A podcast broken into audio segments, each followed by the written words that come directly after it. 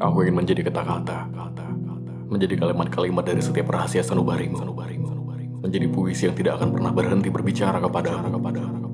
Baca aku, dan aku akan berbicara kepadamu, tentang hujan-hujan yang basah yang datang dari keresahan pipi langit, tentang megah senja yang merangkulmu kala langkah pelan-pelan menjauh dari tenggelam bersama waktu, menjadikannya kenangan, menjadikannya ingatan yang tak mau kau putar ulang.